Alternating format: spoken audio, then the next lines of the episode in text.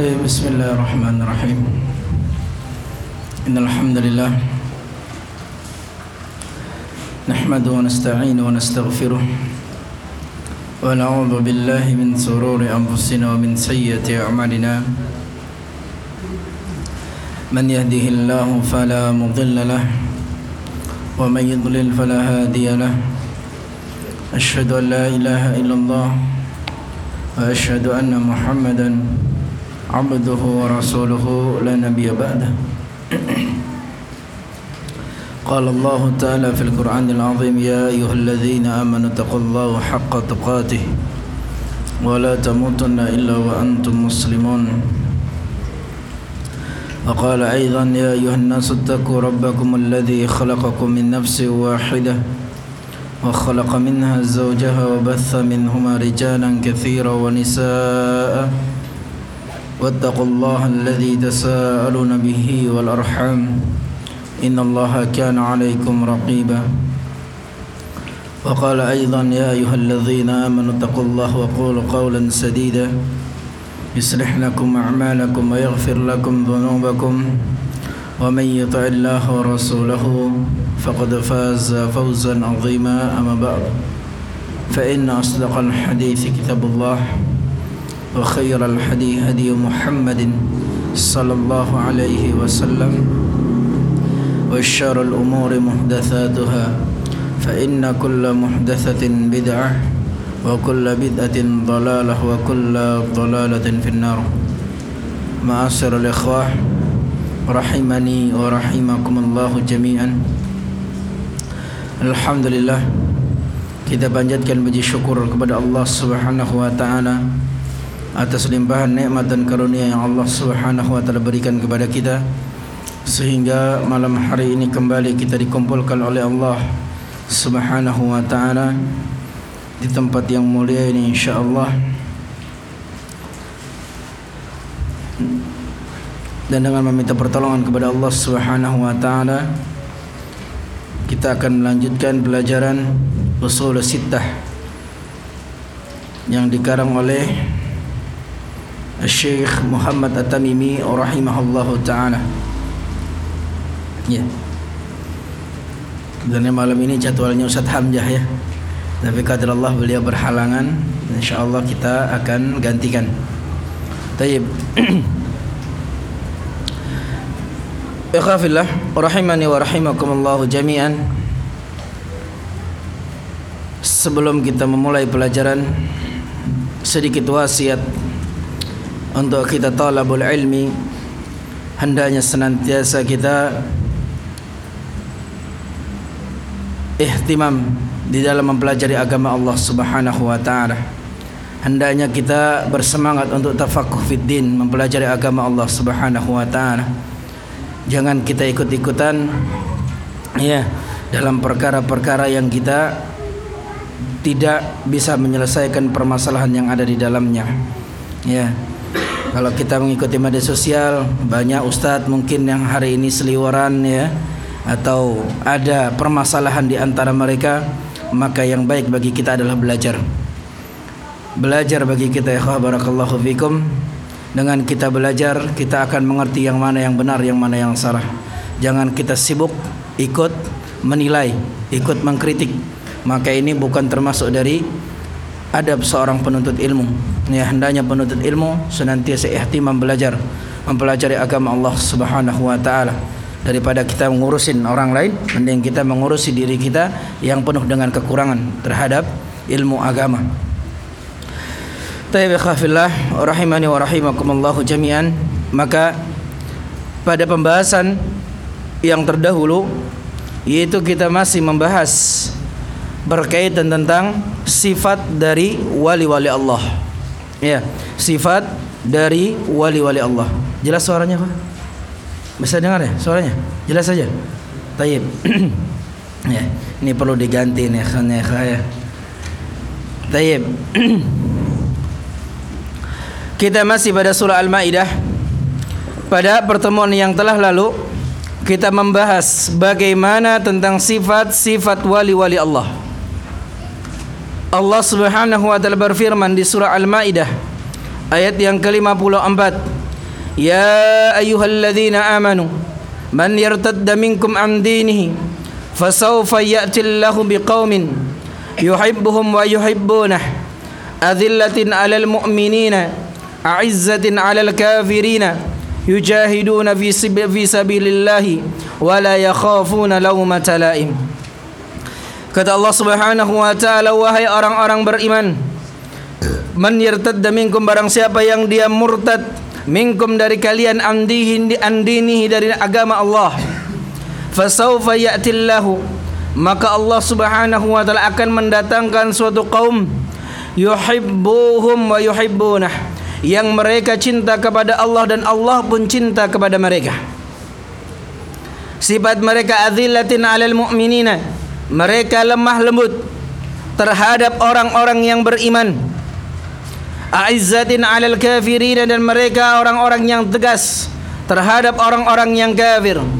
Yujahiduna fi sabilillah dan mereka berjihad di jalan Allah Subhanahu wa taala wala yakhafuna laumata la'im dan mereka adalah orang-orang yang tidak takut yang tidak takut celaan orang-orang yang mencela maka ya barakallahu fikum inilah sifat-sifat wali Allah subhanahu wa ta'ala yang telah kita bahas pada pertemuan yang telah lalu.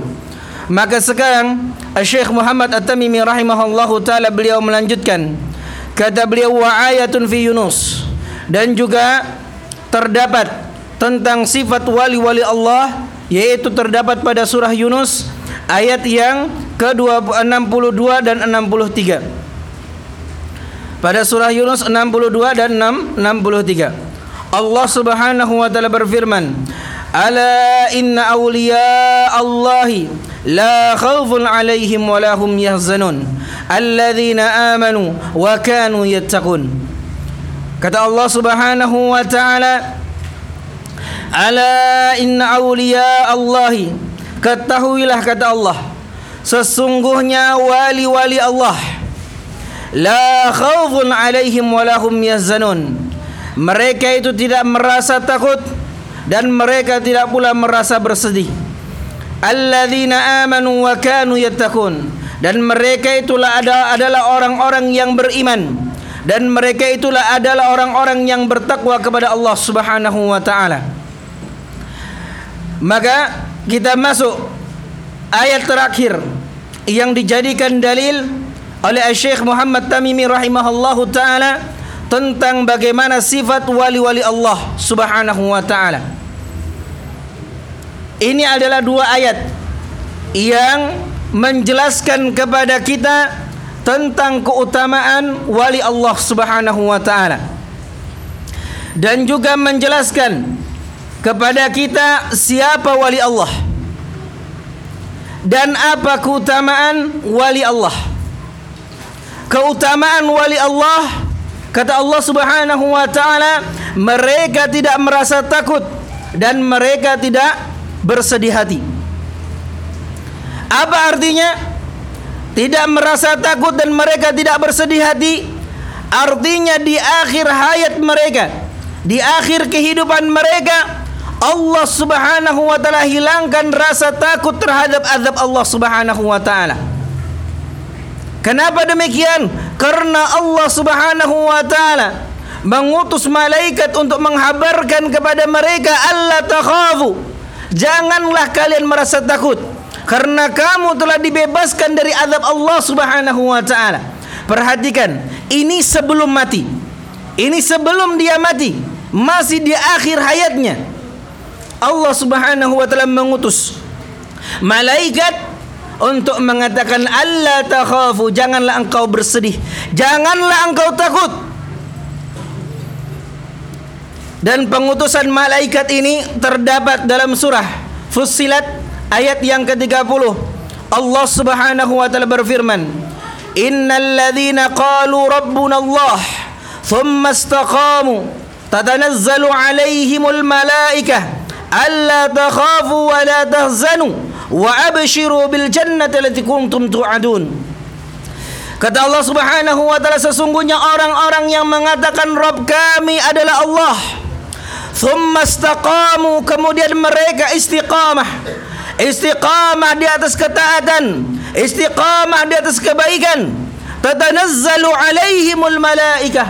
Maka kata Allah Subhanahu wa taala akan turun kepada malaikat kepada mereka malaikat dan mengatakan alla takhafu wa la tahzanu dan janganlah engkau merasa takut dan janganlah engkau merasa bersedih alla takhafu jangan engkau merasa bersedih hati Ai keluarganya jangan bersedih hati, keluarganya telah diurusi oleh Allah Subhanahu wa taala. Kata Allah takhafu, jangan engkau mengkhawatirkan keluargamu yang kau tinggalkan. Karena telah dijamin oleh Allah Subhanahu wa taala. Wa abshiru bil jannati allati kuntum tu'adun dan berikanlah kabar gembira kepada mereka berupa surga yang telah Allah Subhanahu wa taala janjikan kepada mereka. Maka ikhlas sekalian, rasa takut dan kesedihan berganti dengan kegembiraan. Itulah keutamaan wali Allah Subhanahu wa taala. Kemudian ayat berikutnya Allah Subhanahu wa taala menjelaskan tentang siapa wali Allah. Di ayat yang ke-63 Allah Subhanahu wa taala berfirman walladzina amanu wa kanu yattaqun dan mereka lah wali Allah orang-orang yang beriman dan mereka lah orang-orang yang bertakwa kepada Allah Subhanahu wa taala. Jadi wali-wali Allah itu adalah orang-orang yang beriman dan bertakwa.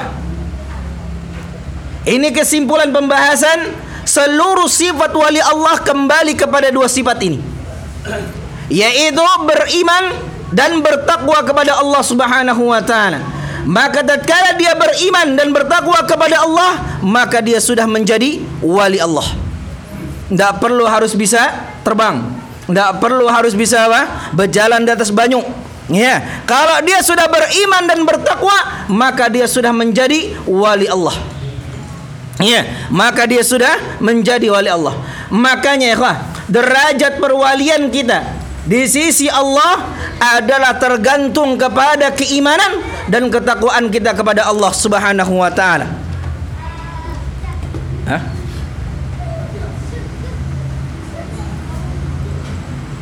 Ya.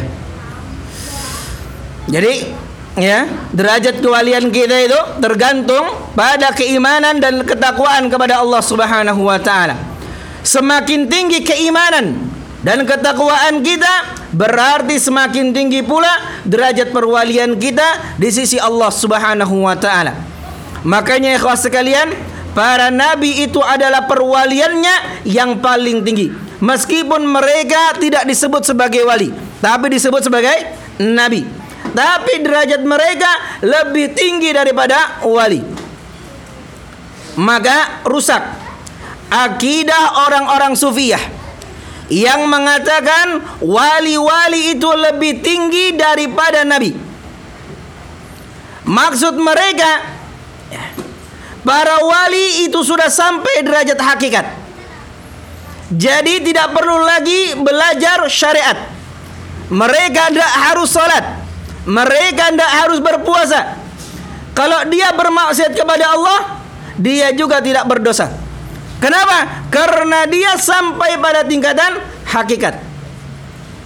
Kalau maksiat itu tingkatan bagi orang-orang yang hanya bah, belajar syariat. Ya. Bagi orang yang telah sampai derajat hakikat, maka dosa itu tidak berlaku lagi bagi mereka. Ini pemahaman yang tidak benar, pemahaman yang salah, pemahaman yang keliru. Ya, subhanallah. Jadi tukang maksiat tidak pernah ibadah malah dianggap sebagai wali. Ya, seumur hidupnya tidak pernah beribadah.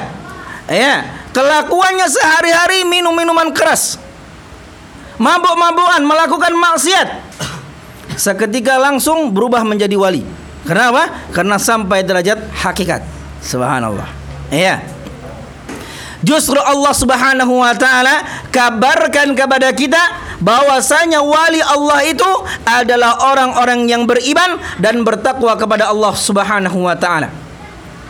Makanya Syekh rahimahullahu taala Syekhul Islam Ibnu Taimiyah rahimahullahu taala beliau berkata, barang siapa kata beliau yang beriman dan bertakwa kepada Allah, maka dia adalah wali Allah. Ini perkataan siapa? Perkataan Syekhul Islam Ibnu Taimiyah rahimahullahu taala. Maka ya barakallahu fikum di akhir pembahasan pada pembahasan yang kelima ini Syekh rahimahullahu taala beliau menjelaskan thumma sara al-amdu thumma sara al-amru inda akthar man yadda man yadda al-ilm wa annahu min hudatil khalqi wa hufadi syar'i ila anna awliya Allahi labudda fihim min tarki ittiba'i rasul. Wa hum tabi'ahum falaysa minhum. Maka kata beliau rahimahullahu taala kemudian terjadi kepada orang-orang yang mengklaim bahwasanya mereka adalah orang-orang yang berilmu. Dan bahwasanya dia termasuk orang-orang yang memberi petunjuk kepada makhluk dan juga menjaga syariat Allah. Tapi mereka kata beliau malah berpendapat bahwasanya wali-wali Allah harus meninggalkan ittiba kepada Rasul sallallahu alaihi wasallam. Barang siapa yang masih mengikuti Rasul sallallahu alaihi wasallam, maka dia bukan wali Allah. Ya, jadi harus keluar dari syariatnya siapa? Nabi Muhammad sallallahu alaihi wasallam baru dikatakan wali Allah. Nah, subhanallah. Itulah yang kita katakan tadi ya, menjadi wali kata mereka kalau sudah sampai derajat hakikat. Jadi sampai pada derajat hakikat. Kalau sudah hakikat, tidak perlu lagi mengamalkan syariat Nabi Sallallahu Alaihi Wasallam. Ya, tidak perlu lagi mengamalkan salat, tidak perlu lagi mengamalkan zakat, ya, tidak perlu lagi berhaji, karena mereka sudah mencapai derajat hakikat. Nah, dan ini sering kita bahas, dan ini juga termasuk dari pembatal keislaman. Pembatal keislaman yang keberapa? Kalau tahu dapat hadiah. Hah? Dapat Haris? Yang ke sembilan apa bunyinya? Iya. Seorang dia meyakini, ya boleh keluar dari agama Nabi Shallallahu Alaihi Wasallam dan ambilkan buku di dalam satu buat Haris. Ya. Jadi ini termasuk dari pembatal keislaman yang kesembilan. Kalau dia bermaksiat Ya. Kalau dia bermaksiat tidak boleh disalahkan. Karena secara hakikatnya dia tidak salah. Ya, dia bermaksiat, berzina. Kenapa antum berzina? Ya, dia tidak salah. Dia itu apa? Itu hakikatnya dia sedang apa? Lagi mensucikan rahim. Ya kan? ya, subhanallah. Ya. Ini iming-iming luar biasa ya, ya. Ini masyarakat manusia Masya Allah Subhanallah Karena saking percayanya tadi Ya udah Untuk membersihkan rahim Dia lakukan hubungan yang tidak-tidak dengan pasiennya Yang penting yakin ya, Luar biasa ini airnya ya Nah bisa langsung bersih rahim Masya Allah Nah Nah ini ya barakallahu fikum Ya Kalau dia bermaksiat Ya dia tidak salah Ya, karena secara hakikat dia tidak salah. Ini malah terbalik. Wali Allah orang-orang yang beriman dan bertakwa ya nam dianggap orang-orang yang tidak beres ya tapi orang-orang yang seperti para pendosa mereka malah dianggap sebagai wali Allah nah terakhir sekali dari pembahasan yang kelima ini ikhwah barakallahu fikum. Ya sebagai penutup dari pembahasan usul yang kelima ini kita akan sampaikan sebuah hadis Nabi sallallahu alaihi wasallam. Ya dan ini adalah hadis yang sangat penting. Hadis ini berbicara tentang wali Allah dan siapa mereka dan seperti apa tingkatan mereka. Yaitu hadis yang diriwayatkan oleh Al Imam Al Bukhari dari sahabat yang mulia Abu Hurairah radhiyallahu taala anhu bahwasanya Allah Subhanahu wa taala berfirman Man adali waliyan faqad adantuhu bil harbi Barang siapa yang memusuhi waliku maka akan aku umumkan perang kepada mereka. Subhanallah. Dan hadis ini menjelaskan tentang keutamaan wali Allah Subhanahu wa taala. Kalau dia sudah menjadi wali Allah, maka Allah akan membelanya. Dan Allah Subhanahu wa taala akan memerangi orang-orang yang memusuhi mereka. Kemudian Allah Subhanahu wa taala menjelaskan siapa walinya dan apa tingkatan mereka. Maka Allah Subhanahu wa taala berfirman, "Wa ma taqarraba ilayya 'amdi bisyai'in ahabbu ilayya mimma taradtu 'alaihi wa ma yazalu 'amdi yataqarrabu ila bitawabi ila min nawafil hatta uhibbahu." Dan tidaklah seorang hambaku mendekatkan diri kepadaku dengan amalan-amalan yang lebih aku cintai daripada amalan-amalan yang aku wajibkan atas mereka dan tidak henti-hentinya hambaku mendekatkan diri dengan amalan-amalan sunnah sampai aku mencintai mereka. Jadi hadis ini menjelaskan kepada kita wali Allah itu adalah orang yang melakukan amalan-amalan wajib dan juga orang-orang yang melakukan amalan-amalan sunnah. Ya, ini wali Allah. Kalau dia melakukan dua-duanya, maka dia menjadi wali Allah yang paling tinggi kedudukannya. Tapi kalau dia melakukan yang wajib-wajib saja, maka dia lebih rendah derajatnya, derajat perwaliannya di sisi Allah Subhanahu wa taala. Ah, yang penting nang wajibnya aja, ya kan? Nang sunnah kena-kenagin. Yang penting nang wajib dulu aja digawi. Ini kan kebanyakan apa? Masyarakat. Ya, kebanyakan orang-orang awam berkata demikian. Iya. Yang penting nang wajib. Nah yang sunnah itu kan sunnah aja. Iya kan? Tapi ternyata ini derajat perwaliannya tinggi di sisi Allah Subhanahu wa taala. Bagi orang-orang yang mengamalkan keduanya, yaitu bagi orang-orang yang mengamalkan Al-Qur'an dan juga mengamalkan sunnah Nabi sallallahu alaihi wasallam. Tentunya orang yang berakal, tentunya mereka menginginkan keuntungan yang sangat besar. Iya, mereka menginginkan kenikmatan yang hakiki. Nggak mungkin kan orang itu pengennya sayur asam taruh sesaban hari sepanjang tahun. Tentu dia ingin juga meraih makanan yang lebih nikmat daripada perkara tersebut. Nah, jadi ya, ini yang dimaksud wali, yaitu melakukan yang wajib dan melakukan yang sunnah. Ya, melakukan yang sunnah. Jadi kemudian Allah Subhanahu wa taala jelaskan lagi keutamaan yang Allah berikan kepada para wali-walinya. Maka kata Allah Subhanahu wa taala, "Fa idza ahbabtuhu kuntu sam'ahu alladhi yasma'u bihi wa basarahu alladhi yubsiru bihi wa yadahu allati yubtishu biha wa rijlahu allati yamshi biha." Kalau aku sudah mencintai hambaku, artinya kalau sudah menjadi wali Allah, maka kata Allah Subhanahu wa taala, akulah pendengarannya yang dia gunakan untuk mendengar. Dan akulah penglihatannya yang dia pakai untuk melihat. Dan akulah tangannya yang dipakai untuk memegang. Dan akulah kakinya yang yang dia pakai untuk melangkah. Subhanallah. Dan lagi-lagi hadis ini disalahpahami. Lagi-lagi hadis ini disalahpahami oleh mereka. Kata mereka berarti wali Allah itu sudah menyatu dengan hamba. Nah, jadi ini ya buktinya mana? Loh itu ya. Kalau kita sudah menjadi Allah, pandangan kita yang kita pakai mandang Allah di situ. Iya, tangan kita berarti Allah ini Pak menyatu dengan kita. Subhanallah ini salah satu pemahaman mereka.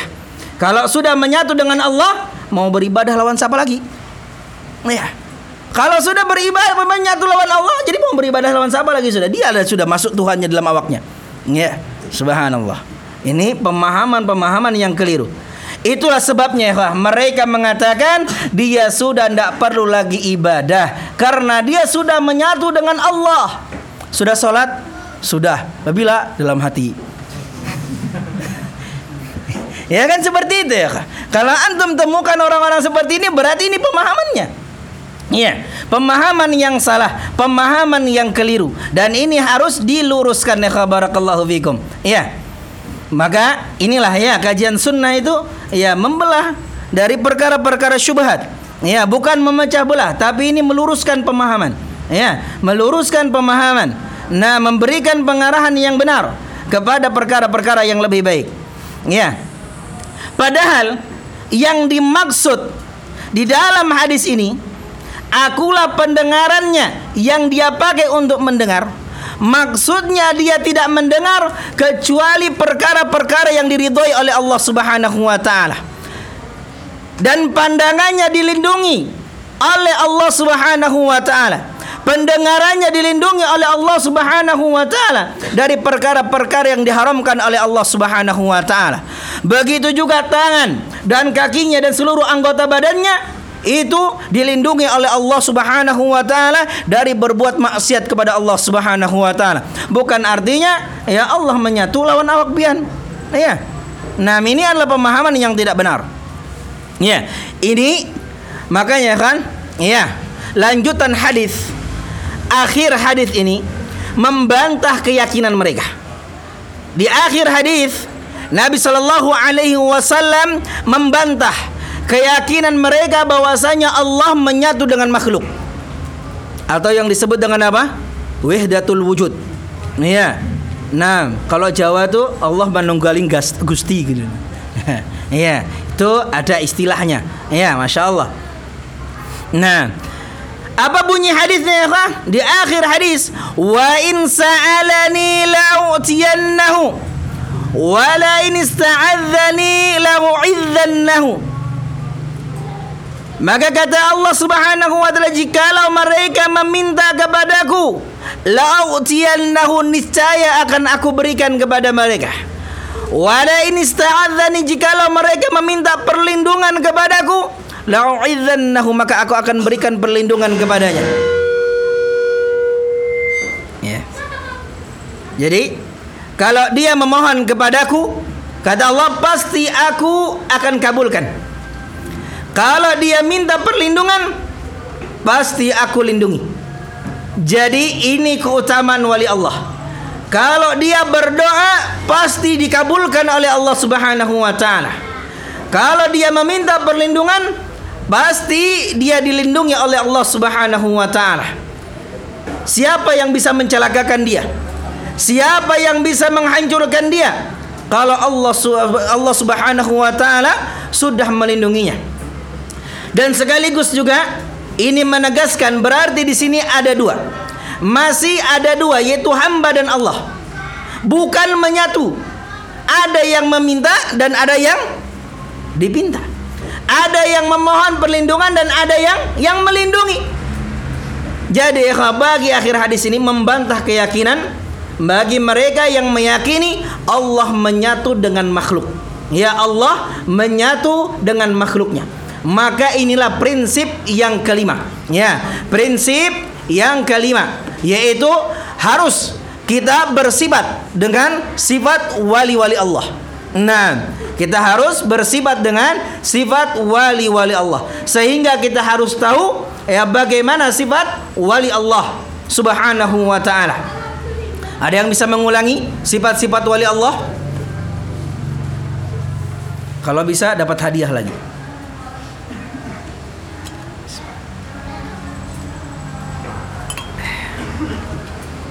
Buka catatan kata Bapak. Ada yang bisa mengulangi sifat dari sifat wali-wali Allah? Ya, Rio. Sifat wali Allah terdapat dalam Quran Quran surah Al-Maidah ayat 54 yaitu hai orang-orang yang beriman barang siapa yang dia Hmm. barang siapa di antara kamu yang murtad dari agamanya maka kelak Allah akan mendatangkan suatu kaum yang Allah menci- mencintai mereka dan mereka pun mencintainya. Itu sifat wali pertama yang kedua mereka bersikap lemah lembut terhadap orang mukmin. Yang kedua. Yang ketiga mereka bersikap keras terhadap orang-orang kafir atau bersikap tegas terhadap orang-orang kafir. Itu yang ketiga. Yang keempat mereka berjihad.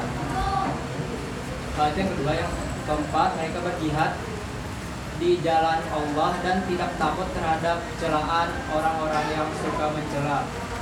Kemudian dijelaskan di Quran surah Fusilat ayat ke-30 yaitu mereka yaitu mereka eh, mereka adalah orang-orang oh, ulangi Eh, dan dijelaskan di Quran surat Yunus ayat ke-62 dan 63 yaitu mereka adalah eh, o- eh, orang yang tidak khawatir terhadap eh, ketakutan dan tidak bersedih hati pula Iya. yaitu orang-orang yang beriman dan mereka yang selalu bertakwa. Masya Allah, barakallahu fik. Ya, itulah gunanya catatan, ya kan? Nah, kata para ya al ilmu ya bil kitabah ilmu itu ditulis ya ilmu itu diikat ya ilmu tuh bagaikan barang buruan. Kalau nggak diikat ya lepas hilang. Ya itu ya ilmu itu ya kan luar biasa ya. Kalau kita tidak mengamalkan ya insya Allah akan hilang dia. Enam cepat ilmu itu akan hilang. Kalau kita tidak sering-sering merojaah ya buyar. Apalagi kita orang yang penuh dengan aktivitas. Kita tidak sekuat para ulama-ulama terdahulu. Sekali lihat langsung hafal melekat di dalam hatinya. Ya. Bahkan sebagian dari mereka mengatakan saya tidak pernah menulis di hitam di atas putih. Tidak pernah menulis hitam di atas putih. Ayatnya apa? Di dalam hafalannya. Subhanallah. Itu para ulama zaman dulu. Ulama zaman dulu. Kalau kita sekarang hilang kitab kata kaum ajar. Ya, karena ilmunya apa? Fil kitab. Tapi kata mereka, kalau mereka dulu al ilmu fis sudur, ilmu itu di hati, dihafal. Ya. Dan kasih satu lagi dan bukunya dan. Masya Allah, barakallahu. Kemudian terakhir sekali dari pembahasan kita ya barakallahu fikum kita akan masuk pada pembahasan yang keenam. Ini ya yang terakhir dari pembahasan usul sittah. Ya, pembahasan dari kitab usul sittah yaitu pembahasan yang terakhir pembahasan yang keenam. Pembahasan yang keenam ini kata beliau rahimahullahu taala raddu syubhati allati wada'aha syaitan fi tarkil Qur'an wa sunnati wa ittiba'il ara'i hiya anna al-Qur'ana was sunnah la ya'rifuhuma ila al-mujtahil mutlaq kata mereka dan kita akan memasuki bab yang terakhir dari pembahasan kitab Al-Usul As-Sittah yaitu enam prinsip utama di dalam agama Allah Subhanahu wa taala. Dan sebenarnya buku ini memiliki nama lain, ya, memiliki judul yang lain yaitu ya sittatu usulin azimah mufidah. Ini salah satu nama yang lainnya yaitu enam prinsip yang agung serta bermanfaat. Bermanfaat apa ya? Karena apabila kita berpegang teguh dengan prinsip ini, dengan enam prinsip yang beliau bawakan ini, maka insya Allah kita akan terhindar dari kesesatan. Karena prinsip-prinsip ini ya disarikan oleh penulis dari Al-Quran dan Sunnah Nabi Sallallahu Alaihi Wasallam dan sesuai pemahaman ahlu sunnah wal jamaah. Nah, jadi ya, jadi enam perkara yang harus kita perhatikan. Ya, yang harus senantiasa kita ulang-ulang. Yang senantiasa kita murojaah. Karena enam prinsip ini merupakan pokok di dalam agama kita yang akan menyelamatkan kita dari ketersesatan di dalam perkara-perkara agama. Ini merupakan pokok. Makanya ya, ya kita belajar usul itu merupakan perkara yang sangat penting. Kalau kita sudah paham usul, fa insyaallah kita akan naik ke atasnya akan lebih mudah. Tapi kalau kita tidak paham usul, ya tidak paham pondasi akan sulit. Sebagaimana bangunan, kalau pondasinya nggak kuat, pasti akan akan roboh. Nah minimal retak-retak, ya. Apalagi disampit, ya tanahnya gambut. Kalau kau ada kuat-kuat pondasinya, ya ratak bangunan. Mungkin orang-orang miring, iya. Ini makanya perkara usul ini perkara yang sangat penting kita pelajari dan hendaknya senantiasa kita bersemangat di dalam mempelajari enam setiap enam pelajaran-pelajaran akidah.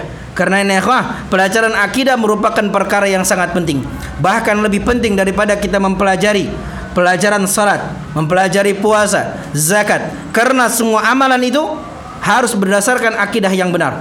Kalau akidahnya tidak benar, maka semua amalan tadi akan sirna ya akan sirah tidak akan diterima oleh Allah Subhanahu wa taala sampai-sampai Nabi sallallahu alaihi wasallam diancam oleh Allah Subhanahu wa taala kata Allah Subhanahu wa taala lain asyrakta la yahbatanna amaluk lain asyrakta jikalau engkau menyekutukan Allah wahai Muhammad la yahbatanna amaluk niscaya amalanmu akan sirna akan hancur ini Allah Subhanahu wa taala mengancam nabinya yang Nabi sallallahu alaihi wasallam tidak mungkin melakukan kesyirikan tapi Allah Subhanahu wa taala ancam Allah ingatkan Jikalau engkau melakukan kesyirikan kepada Allah, la yahbatanna amaluk. Niscaya amalanmu akan sirna. Lalu bagaimana dengan kita? Kalau kita tidak paham dengan perkara akidah, kita tidak mengerti perkara akidah, maka sangat berkemungkinan kita akan terjatuh dalam perkara-perkara yang akan menghancurkan amal ibadah kita. Wallahu taala bisawab. Mungkin ini yang bisa Anda sampaikan. Fa insyaallah akan kita lanjutkan pada enam pertemuan yang berikutnya. Wallahu taala bisawab. Kita tutup dengan doa kafaratul majlis.